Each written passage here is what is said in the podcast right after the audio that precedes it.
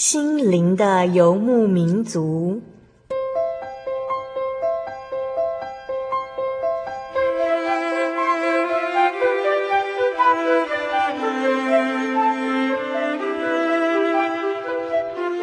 在这个谁都不管谁的后现代社会里，每个人的心灵都是游牧民族。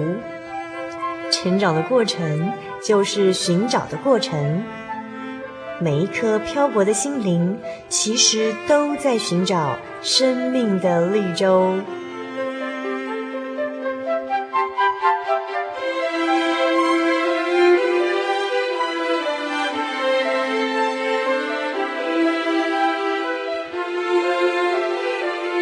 本节目由真耶稣教会台湾总会制作，欢迎收听。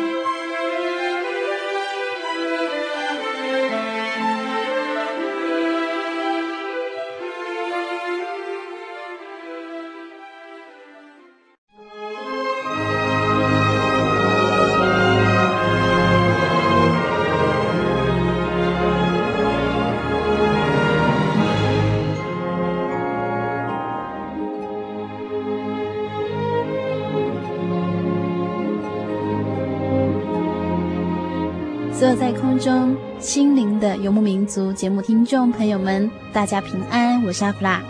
在今天六百六十六集节目当中，阿弗拉要带着大家一起到台北参加一场小型的诗歌音乐会。我们要一起来分享好听的诗歌，分享奇妙的生命故事。在节目开始之前呢，一样要跟大家来分享好听的诗歌哦。歌名是《主虽然》。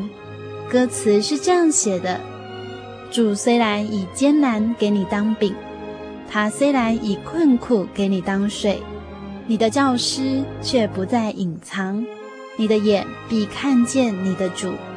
你或向右，或向左，你必听见；或向右，或向左，你必听见。后面有声音说：“这是正路，你要行走在其间。”我们一起来分享这首好听的诗歌。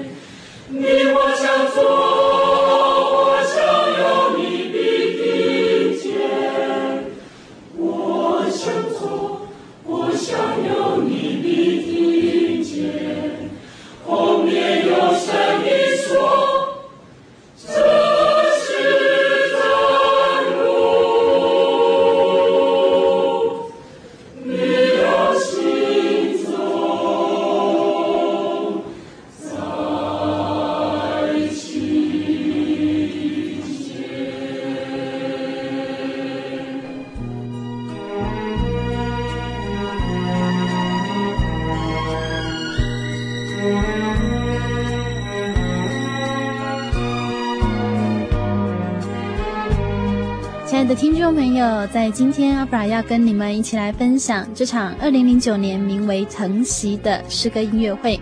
在刚才我们也听到了诗班所赞美的诗歌《主虽然》，我们要一起来分享为什么会发起这场《藤席》诗歌音乐会。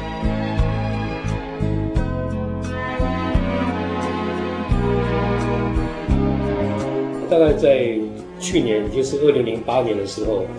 那么整个台湾，包括整个世界，呃，都遭受到经济不景气、大环境一个不好的状况。哦，那么到了今年二零零九年呢，好像慢慢在复苏当中，但是还不如大家所预期的。每个人心中都很苦闷，哦，都需要寻求一个解决的方案。每个人努力的工作，努力的赚钱，但是呢，总觉得心灵上还是会很空虚。哦，当我们人在最软弱的时候。都需要说有人来知道我们所需要的是什么，有人疼惜我们，小孩子需要爸爸妈妈的疼惜，那我们需要别人的关心，但是往往人所能够做的是有限的。那么我们为什么会聚集在这个地方？我们为什么办这一场的诗歌音乐会？就是要借着我们这个疼惜的一个这个音乐会，让大家来寻求一个真正能够带给我们安定的一股力量。谁最能疼惜我们？就是我们信靠的主耶稣，谁最能给我们力量？就是我们所信靠的主耶稣。我们都信靠主了，我们得到这个力量，但别人还有很多还没有相信主耶稣的，他们对主耶稣也许一知半解，甚至一无所知。我们希望能这个借由音乐会，来把我们身上所感受到主耶稣给我们同心的力量，能够散布在每个愿意相信的人的身上。所以，我们把这样子的。一个音乐会定名叫做“疼惜”。那据阿弗拉所知，就是有四间教会一起来合办这场音乐会。那是哪四间教会呢？嗯，我们这次是真耶稣教会台北校区的四间教会一起合办，又包含了台北教会、松山教会、还有南港教会和内湖教会。那这是我们就是第一次一起做这件事情。嗯，你们筹备的时间大概有多久的时间？从农历年开始到现在哦，超过半年，整合各个教会的资源办这个音乐会。你们在音乐会当中主要的节目有哪一些呢？在音乐会当中呢，主要呢也是呈现呃各个不同的诗歌，不同的教会呈现的诗歌，但主要都指向了耶稣基督的疼惜。那另外我们也会介绍两位就是在音乐界工作的姐妹的见证。分别是声乐老师肖淑珍老师，还有在台北艺术大学任教的蔡佳慧老师。那他们的声乐演唱，还有钢琴演奏，那也都是指向了耶稣基督的爱。嗯，在节目当中有两位老师的见证，就是从不认识主一直到来到真耶稣教会。那你们这场音乐会呢，预计在什么时候举行？那在哪个地点呢？在台北市的亲子剧场，是九月五号晚上七点到九点，所以就是你们是需要锁票入场的。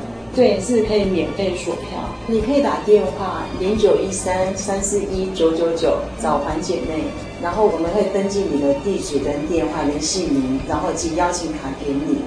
那当天晚上就九月五号的晚上六点半开始，你可以拿着这个邀请卡到现场来，我们会给你入场券。接下来要跟大家分享的是蔡佳慧老师的钢琴独奏赞美诗六十七首，求主指引我路。音乐之后，我们将与蔡佳慧老师一起来分享她的生命故事。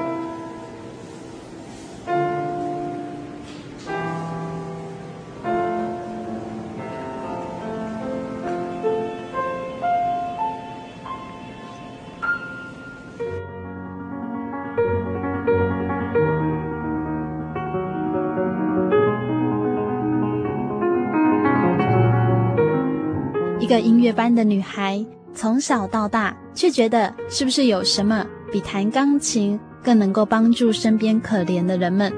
她想了好多，也学了好多，甚至到了德国，她还是找不到那个心理追寻真正能够帮助人的方法。直到她来到真耶稣教会，因为耶稣的爱，让她开始明白，不论我们有什么样的际遇，神都仍然看顾着人类，因为他比我们更不舍那些活在痛苦中的孩子。在蔡佳慧老师的见证当中，我们将听见神的爱与疼惜，要分享给收音机前寻找生命真正安慰和安稳的你哦。在今天呢，阿布拉在台北教会采访到的是蔡佳慧老师。那先请他跟所有听众朋友打个招呼。阿弗拉你好，呃，各位亲爱的听众朋友们，大家好。嗯，蔡家辉老师，你现在是属于哪个教会？我平常呢比较常去松山教会，就是在台北市的松山教会去聚会。嗯、那偶尔也会到台北教会。佳慧老师，你不是从小信主？不是。那你们小时候家庭信仰是什么样的状况？嗯，其实我们家里并没有什么特殊的信仰，那也算不上传统信仰。就是逢年过节的时候，妈妈会带着我们去拜拜，但是也不是基于说迷信。那主要其实就是一种慎终追远，然后对我来讲是一种睹物思情吧。因为我从小就觉得世界上有一个嗯伟大的力量，但是它是什么名字或者是什么样形象，我并不是那么清楚。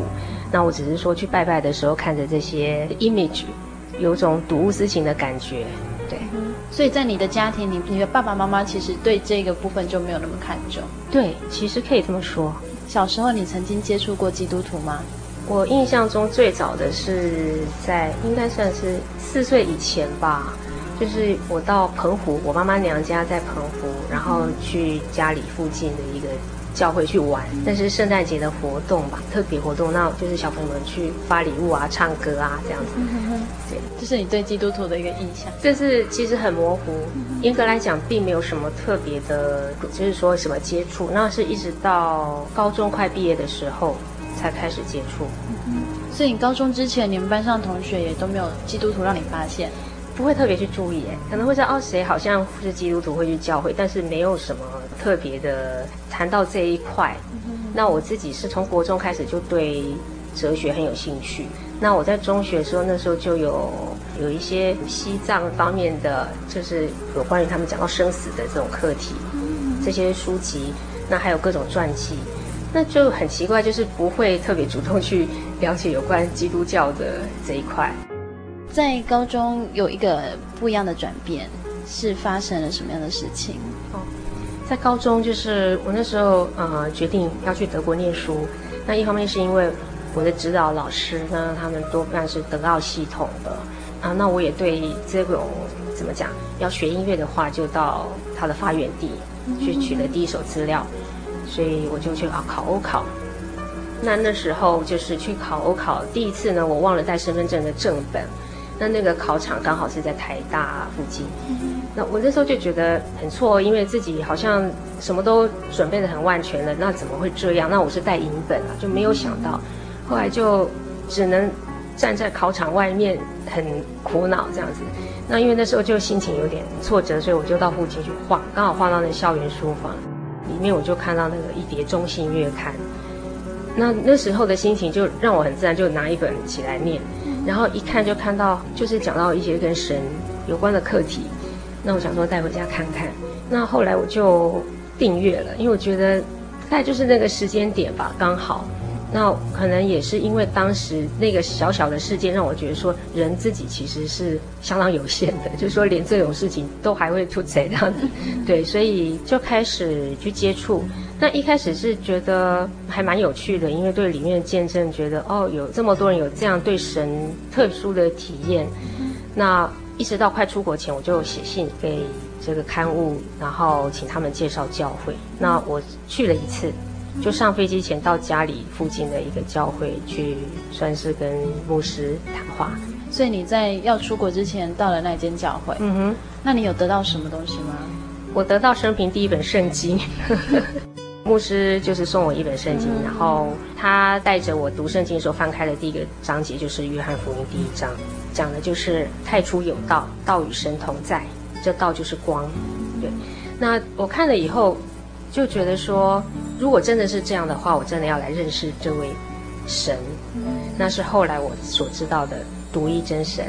对，所以其实你在看的时候，牧师有告诉你说。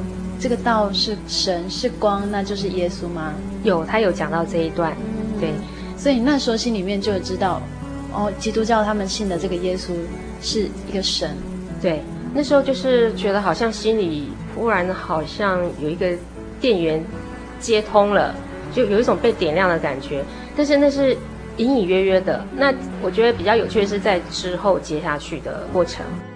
你之后到了德国。对，我到德国之后，因为我就带着我的那一本圣经去德国了。那到德国，呃，一开始其实是蛮阴错阳差的，就是第一天差点找不到睡的地方，因为之前联络的人呢，他根本没有接到信，所以我是清早到法兰克福机场，然后后来就坐火车到我要去的那个城市大学城弗莱堡。那早上一直到晚上九点多，我才找到睡觉的地方。那当然是当中觉得。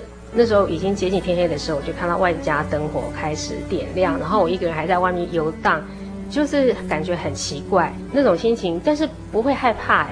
那我心里就是觉得蛮奇妙，因为我开始觉得说，嗯，有一个伟大的力量，它是在眷顾我，它在带领我。那之后呢，当然有好几很多事情是有惊无险，因为刚去还要去呃警察局报到嘛，然后我还要找跟我的。教授联络上，然后我还要知道考场，种种的，然后当然还要去租一个我可以住比较多天的房子，就种种很多事情要去张罗。那那时候才高中毕业，虽然好像听起来蛮恐怖的，可是我心里一点都不害怕。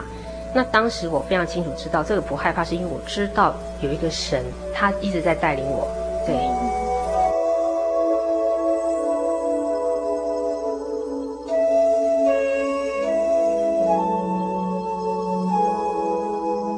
到德国的时候住的房子是没有浴室，对，因为那时候想要省钱嘛。那这当然有一个背后的因素啦。因为我自己其实我自己有个理想，就是说希望能够有个专业是可以救更多人，或可以给更多人实质上的帮助。那可能跟我成长背景有关系，还有跟我求学过程那种矛盾的经历也有一些相关。那因为在音乐院，大家就是说比较光鲜亮丽嘛，那这个专业可能最后走向的很难免就是说英雄主义的存在，因为其实这种艺术表演类的很难不这么没有这种倾向这样。但是我当时到德国的时候，刚好就是那个天安门事变，就是发生不久，然后。一年之后，柏林围墙倒塌，就是说那时候还有波斯湾战争，就是那一个时间点上很多战乱，还有很多苦难。那我在这边每天练琴，然后看着这些人穿得很漂亮，然后，然后每天在想说，哦，要怎么样让自己有在那个表演专业上呢有更多的发展？那我觉得蛮疏离的。但是因为这是我出来的目的，就是说我必须要拿一个学位，或者是说在这个专业上继续精进。所以其实心情上很矛盾。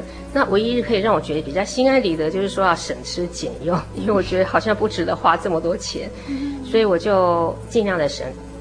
那能够省钱，就是说住的一部分就是可以决定很多。就是说，如果说我租金可以降到很低的话，那所以就会去住一个没有洗澡间的房子。对，是这样的因素。你刚刚提到说，你觉得说音乐可能没有办法。实现你心里面有一个梦想，是可以救很多人。嗯哼，呃，你有提到说是家庭环境影响你会有这样子比较悲天悯人的心情。我不敢说得这么好听，不过就是说自己一直有一些心里头有一些声音啊。那可能也因为这种，我想每个人有一些性格上的特质嘛。嗯、那我相信这就是神在造每个人的时候，他就是每个人有一个特质，那就是说我们尽量能够把它发挥的最有价值。嗯、对，那那时候就是有这样的心愿。那后来是在很多年的煎熬当中，我也跟神在求说，能不能给我另外一种能力？我可以宁可都不要这个能力，因为其实这条路走得很顺，音乐的学习的路真的很顺，顺到我都想逃都逃不开。但是也得到很多祝福，好，必须这么说。那是在之后，我回过头来想来看的时候，发现神在当中给我很多的锻炼。那。当时比较偏狭的对音乐的认知，其实是自己的见识还不足，就是说，呃，其实他可以做的更多。对，呃，去德国之前，应该是只有听过耶稣，那也只有去过一间呃，你看月刊所得知的教会。嗯，那你那时候知道原来基督教有非常多的教派吗？也是模模糊糊的，也是模模糊糊。对，所以当你知道真耶稣教会的时候。那是什么样的契机？嗯，是刚好我去怎么讲？因为我住的地方没有洗澡间，所以我洗澡都要打游击，就是我要到游泳池去。那游泳池设备很好，所以大家不要想得太恐怖这样。对，只是说很麻烦。那有时候就是说借着去拜访朋友啊，然后在他们宿舍里面公共洗澡间去赶快洗一下，洗个战斗澡。那有一天在一个宿舍就碰到一位教会姐妹。那那天我在宿舍，还有另外一个任务，就是说，我想说看能不能申请到那个宿舍。对，因为那宿舍地点离音乐学院蛮近的，那设备很好，那里面的学生其实人都很 nice，所以我就有这样的一个憧憬，这样。那我在填表格的时候，刚好旁边有一个，我那时候不晓得她是教会姐妹，她就很关心，她看我是菜鸟，她就过来看我填表，然后她发现我在中下栏上面填基督教，她就开始问我，就我就一问三不知，对，因为我也没受洗，然后我很多道理也都不懂，那我就老实跟她讲说，我填基督教是因为这样可能几率比较高的，后来我们就聊，她就很关心我。然后呢，嗯，看我好像对信仰追求蛮有兴趣的，所以他就主动邀请我到海德堡教会去。那时候是祈祷所，嗯，去聚会，那我就一口答应了。那时候就是说我们念书的地方是弗莱堡，那开车到海德堡祈祷所大概两个小时左右吧，我印象中是这样子。我那时候想说，Why not？因为一直在追求嘛，其实一直在追求，所以或许会找到新的答案吧。第一次去墓道是十一月左右。那时候就是一种天气蛮萧瑟的这样子，对。你第一次去教会，跟你之前去的那个教会，跟你有什么样不一样的感受？嗯，其实因为我实地去参加聚会的经验其实是没有，就严格来讲并没有。那这位姐妹她是陈雅婉姐妹，她就是在开车的路中呢，就跟我很自然会讲到神啊，然后就讲到圣灵这样。那她讲到圣灵的时候，我就很向往，因为我正需要就是圣灵。当我的保惠师，然后给我智慧这样子，然后跟我同在，然后这是我一直向往的。那也更能够了解神的美好，这样，因为光靠人本身真的是很有限，因为这是我了解的，对。所以那时候第一次到教会，就是大家有灵言祷告的时候，其实我没有怎么样。我觉得如果圣经上是这么说，那就是这个样子，对。所以你就跟他们一起参加聚会？对啊，那时候去，因为是祈祷所，那人数不多，那大家其实都是留学生。那那时候在领会的，呃，我们现在的柯恒雄传道，他那时候还是柯弟兄，是神学生，那就一家和乐，就真的是像一个属灵大家庭。那那时候开始就是踏进这个家的时候，我有个深刻感觉，就是说这些朋友们跟我之前接触的有一点不一样，就是说他们可能没有说像世俗上这种很强势、很优秀，或者在专业上很杰出或什么，但是他们有一种。平安，就是说一种可能是只有神的爱可以让他们有这样的感觉，因为他们感受过这个爱，然后有这样的一个爱来接触，来对待他周围的朋友。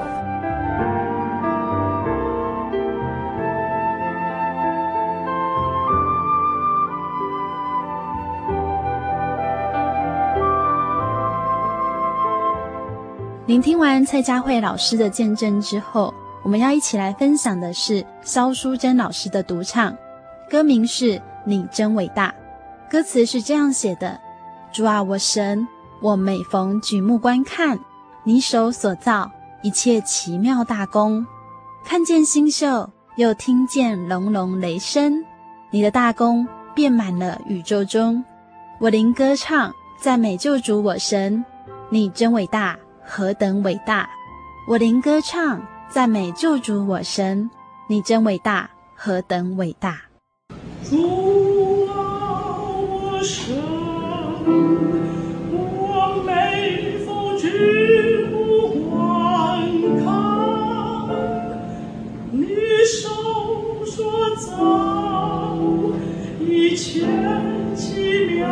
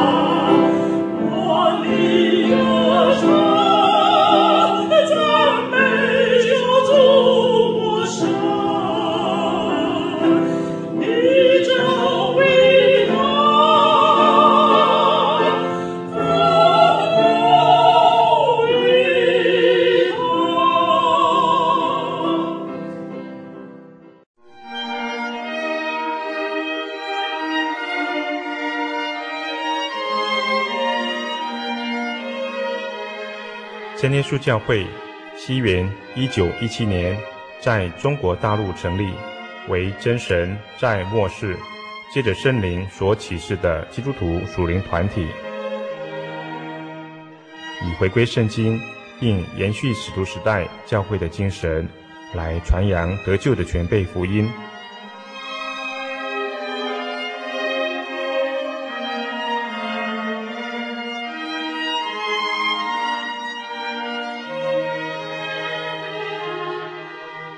初期的传道工人，在圣灵的带领下，以真理和神迹奇事的彰显，来证实所传的福音，以能亲近耶稣，得着救恩。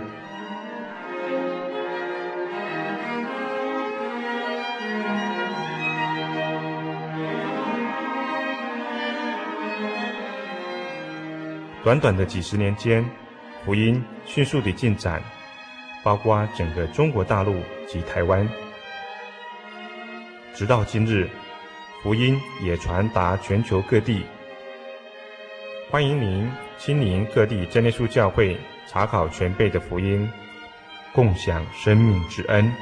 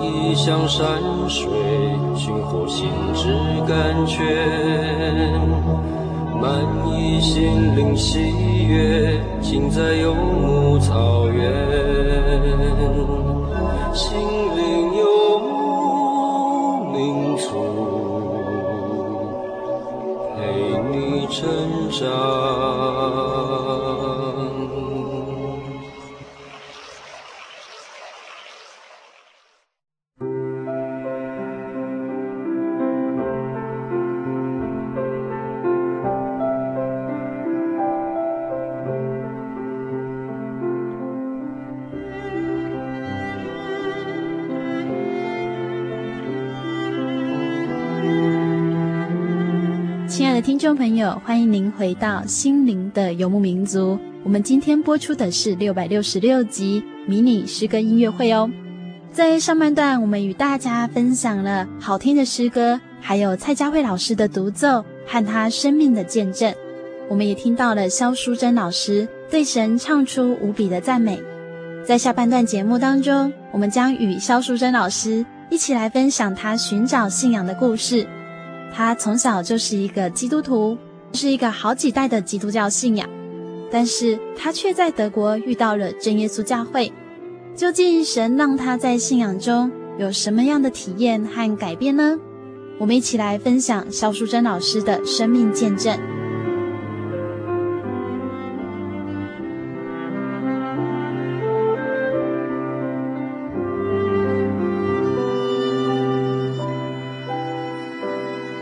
在今天呢，采访到的是肖淑珍老师。那先请他跟所有听众朋友打个招呼。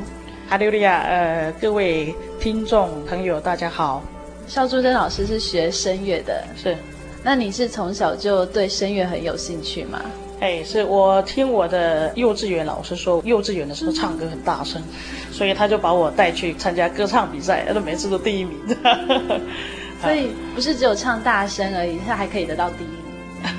就是小孩子嘛，他唱歌很大声，大概就第一名。你从小就认识耶稣？是我们家庭，我的家庭哈，是我们是第三代的基督教的家庭，长老会这样的。那小时候家庭会做一些什么样的信仰活动呢？当然，我们从小就是都到教会。小时候我们有个叫主日学。所以我从小就上主日学，当然也听了很多圣经的故事，而且我们都要背哦，背很多的所谓的金句，这样寒暑假都要参加主日学的那种活动。我几乎都是在这个环境下长大的。那你会觉得说，哦，我今天的信仰真的对我非常的重要吗？当然，我应该是在中学的时候，我开始思考这个问题，因为我一直就是越来越大的时候，我在教会担当很多诗歌方面的这个工作。那我会带大家唱诗，还会指挥，就是青少年。我自己觉得，我从中其实获得很多的这种，就是从神来的这种恩赐，这样哈。所以我会希望做这些工作。可是当参加成人那个礼拜的时候，我就很不能适应，呃，就是那个方式就是。比较没有那么真诚，这样，我觉得他们比较注重表面的这种崇拜仪式。因为我对道理我也很想追求，可是我在那样的环境下，我越长大越发现有非常多的这个质疑，但是没有人可以回答我这些问题，所以我在心灵上是越来越空虚。你那时候知道基督教其实有非常多的教派吗？是啊，我知道，因为我一直觉得长老会是比较理智的教派哈，啊，所以。我那时候就在想，诶，我想去看看那种灵恩派是什么样子，所以我有，我一直都在想，只是都没有做。到我高中的时候，我曾经有去参加过聚会所，那但是他们的方式还是让我觉得不习惯，因为要一起祷告哈，马上讲出自己的祷告的这个内容，这是我我 我没有办法习惯的。所以国中的时候，你其实已经知道基督教有非常多的教派，分灵恩派啊，然后可能什么安息日的注重某个部分的，对。哎，但是我唯一不认识真耶稣教会，不知道为什么，我那时候都不晓得，我为什么会认识真耶稣教会，是我曾经念过台湾神学院。好，那念台湾神学院的时候，因神学生，所以必须要去参观很多教派的崇拜仪式。然后那是我大一，跟着学长到大同真耶稣教会，这是我第一次听到这个名字，这样，那也进去跟他们一起聚会。结果聚会这个我都觉得正常，但是一到祷告，我吓得逃出去。那是我第一次的经验，我跟我同学就逃出去。就觉得这是什么东西啊，没有办法明白。然后从此之后，我就跟你说，什么教会都可以去，就是不能去真耶稣教会。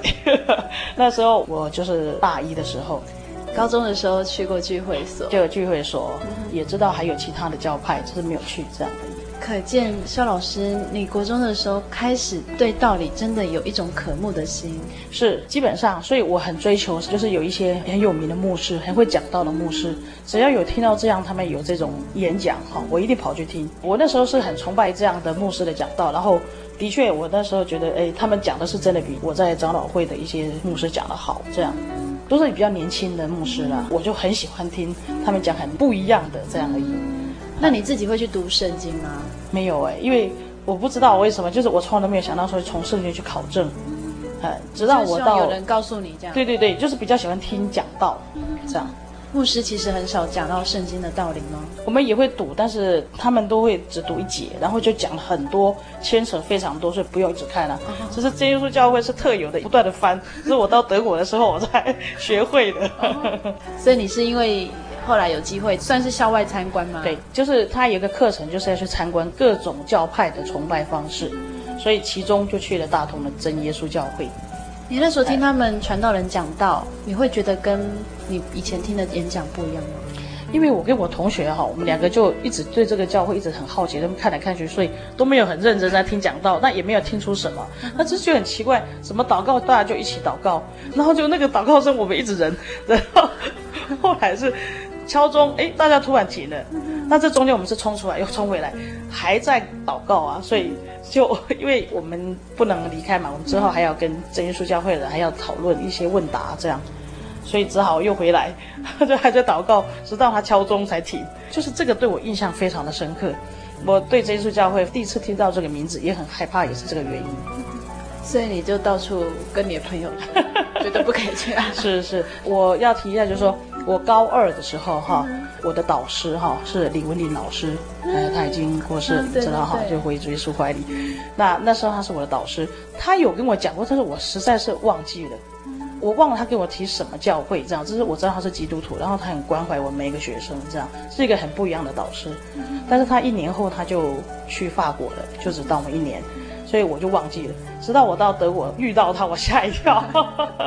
我们又重逢。这个这么可怕的教会。对呀、啊，说这个可怕教会怎么又在这里？可是我没想到，我到了那边，我才刚到德国，然后当到科隆，因为我到科隆去考音乐学院哈。到科隆是由有一个叫陈淑英姐妹，她的先生是德国人，然后也是他们两个一起受洗的，然后她就接待我哈。他知道我是长老会的，那他把我带到他家，然后跟我说，他以前是长老教会的，哎，他现在是真耶稣教会。我一听到真耶稣教会，那因为他对我很好，那时候我到国外举目无亲嘛，哈，朋友当然是也非常需要，所以我就接受他的帮助。然后，因为我后来跟他同住一个宿舍，是在准备考试，然后他就给我一些圣灵报。那我一开始当然很排斥，因为我说过 这个教会不可以。那他还给我圣灵报是，就说你先看看再说，这样哈。大概过了好几个月吧，他邀我去科隆聚会，我都不去嘛哈。是有一天我在整理那个圣灵报，丢在床底下，就是 有灰尘，我就把它在打扫的时候，就看到圣灵报。那天很好奇，因为就是考试不是非常顺利，我就把圣灵报拿出来看，然后看到里面有一些人的见证。然后有提到说，就是要讲出哈利路亚赞美主耶稣，这样可以求得圣灵哈。那我那时候我就躺在床上，就看哦要这样念了，然后躺着，然后这样念。结果忽然发现我的手臂，我拿着这个圣灵棒这样哈，然后我的手臂就绕了一圈一百八十度。然后那时候我已经快要睡着，我不是被那个动作吓醒，这样怎么会这样？而且不痛，一点都不痛。然后为什么会这样？因为我口里一直念哈利路亚赞美主耶稣，呃，这个情况就这样转了一圈。那我吓醒，我不知道要怎么办，我就打电话给一样是我们教会，但是韩国人，是真耶稣教会的，是韩国人。但是当时我在跟他学声乐，准备考试，他就劝我说：“我觉得你应该赶快来真耶稣教会了解一下，这样哈。”所以我那个礼拜我就真的去克隆了。第一次遇到蔡梅西传道，然后他讲的道理令我很扎心，我就觉得哎，真的没有听过这讲的，真的是非常是我当时最需要的那种章节，或者说那种那个圣经的话哈。然后，可是，一到祷告，我又开始害怕，我都会退到很远很远的地方，先观察他们到底在祷告什么，这是我真正可以好好的观察一下，这样，那就开始慕道了，就每个礼拜都去的。那当然过了没有多久，我自己也可以跪下来祷告。刚刚听肖老师讲说，到德国一连串发生的事情。怎么？你身边围绕的都是真耶稣教会的信徒？我，我就我想我是注定的，就是神哦，就是要把我抓住，我不能再逃了。所以那时候我到那边怎么还是遇到的时候，我就想，我想我不能逃了，所以我就开始查考，准备是不是真的要换一个教会了。这样。可是你是一个这么多代家族的一个信仰。你可以这样说换就换吗？家族当中不会有人有一些意见吗？呃，其实我父母，我做事哈，如果我觉得很对的事情，比如说我要学声乐，我这么坚持，也是我自己愿意的哈。那我都先斩后奏的，我先做，然后我父母都只好配合我。那信仰也是，我不必也没有征求他们同意。是我自己最需要，因为我知道信仰是个人的问题，这样，所以我自己考虑好，我就准备受洗。然后受洗前，我有通知他们一声，我要受洗，这样。那他们说，哦，为什么他们当然，但他不会反对，只是就是会念一下说，这样就不太一样什么之类的这样，但是无所谓啊。像我妈妈也受洗了，去年十月她也受洗了，而且我小弟弟也受洗，他在我一九九零年有一次回台湾的时候，带领他，他也受洗。现在只剩下我爸爸还有我大弟弟。那我自己本身是受洗后两年后我才得到圣灵，所以你之前教会并没有去谈说圣灵这件事情吗？我想长老教会一直强调那个父子圣灵三位一体这个问题哈。我那时候要来教会的时候，我也是因为这个问题，就是搞清楚了，我才决定受洗的，就是独一真神跟三位一体的问题。我那时候并不知道说一定要有圣灵，是到真耶稣教会我才比较清楚说一定要有圣灵。有了圣灵有怎样的不同？因为我真的也是求了两年才求到圣灵，这之中有很多的征战体验都有，所以我真的才发现圣灵的宝贵在哪里。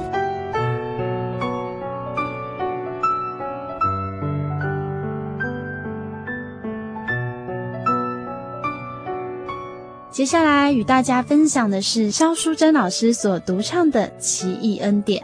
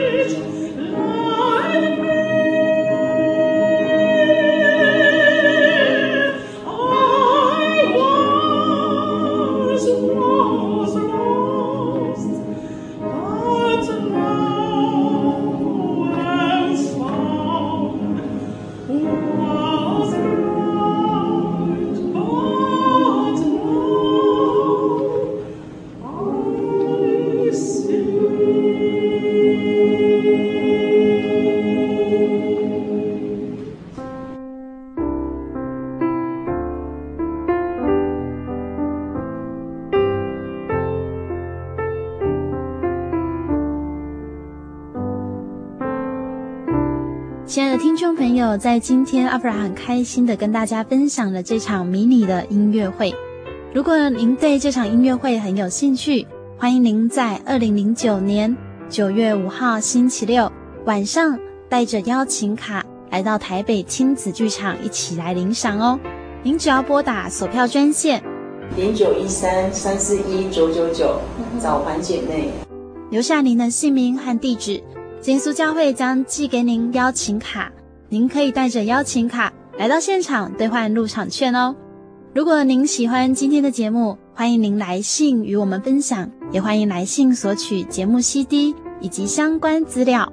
来信请寄台中邮政六十六支二十一号信箱，台中邮政六十六支二十一号信箱，传真零四二二四三六九六八，或是上网搜寻。j o y 点 o r g 点 tw jy 点 o r g 点 t w，喜信网络家庭，谢谢您收听今天的节目，愿主耶稣祝福您，我是阿布拉，我们下个星期再见喽。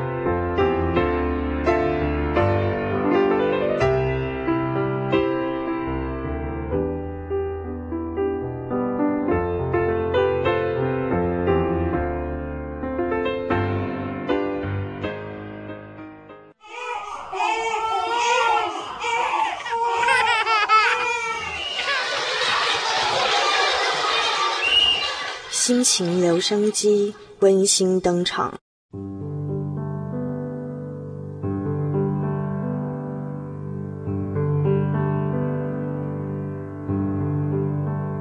亲爱的听众朋友，我是来自台北的伊良。今天我要跟大家分享的是提摩太前书二章一节。我劝你第一要为万人恳求、代祷、祝谢。我们在祷告中常以自己为念，自己的事往往都是优先向神祈求的。我在神训的祷告通常是九十趴自己，剩下十趴帮人代祷。即使帮人代祷，也只是想过一遍那人需要的，而且常常会想着想着就又想到自己的事了。但是这样的祷告内容常让我觉得无力，感觉神没倾听。就在晚上的祷告中，突然一个念头闪过，那就是要替人代求。于是我开始转变祷告内容，将代祷放在首位。这时的祷告就完全不一样，祷告不会觉得时间那么久，不会觉得无力感。这时才觉得神在倾听，顿时觉得以前的祷告如法利赛人般自言自语，神怎么会听如此的祷告呢？因此我才恍然大悟。我们祷告不应以自己为念，而是该替人祈求，并且感谢赞美神。亲爱的听众朋友，祷告就是基督徒信仰生活的呼吸。如果你也想感受祷告所带来的平静安稳，欢迎你来到真耶稣教会，体验祷告的奇妙。愿你平安。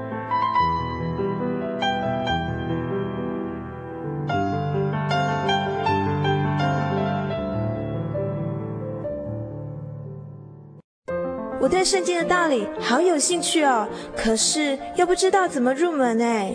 你可以参加圣经函授课程啊！真的啊？那怎么报名？只要写下姓名、电话、地址，寄到台中邮政六十六支二十一号信箱，很快的，你就会收到第一课的课程了。赶快去寄吧。嗯。圣经函授课程能循序渐进地引导您更了解耶稣基督的福音。得到生命的滋润和来自信仰的力量。本课程完全免费，欢迎来信台中邮政六十六支二十一号信箱，请注明参加函授课程。愿神祝福您。记得我的圣灵的那天，正是教会的秋季布道会，传道在台上勉励我们。要恳切地向主祈求那应许要赐给我们的圣灵。当我到台前，跪下来祷告不久，就被圣灵感动，舌头如火焰般的跳动了起来，就像圣经当中《使徒行传》所记载的情形，说出奇异的舌音，身体也跟着震动了起来。那个时候，我的心头火热。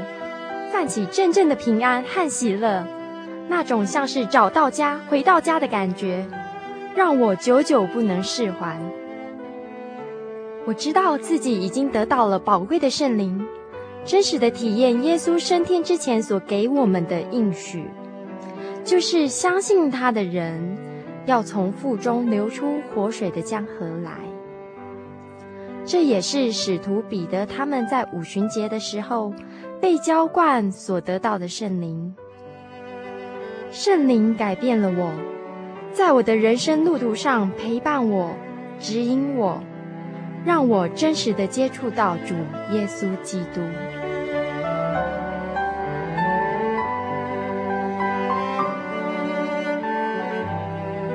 圣灵就是真神所赐的灵。亲爱的朋友，使徒保罗曾经问以弗所教会的信徒：“你们信的时候受了圣灵没有？”他们回答说：“还没有。”假如你也想体验、接触这宝贵的圣灵，我们都非常欢迎您到各地的真耶稣教会，跟我们一同来查考，一同来祈求。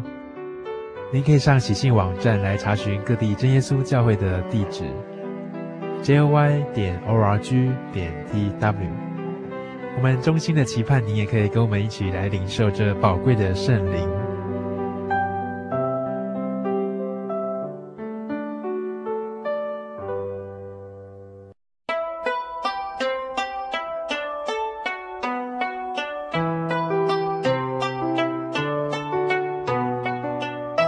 思念洒落了梦里的家乡，风吹来了一朵寂寞的花。流动的城市，流浪的人生。有些人旅行是为了要回家。慈爱的天父永远张开他的双臂等候你，回到耶稣的怀抱。这是你永远的家乡。欢迎来到喜信网络家庭，Triple W。点 j o y 点 o r g 点 t w，真耶稣教会为你点亮回家的路。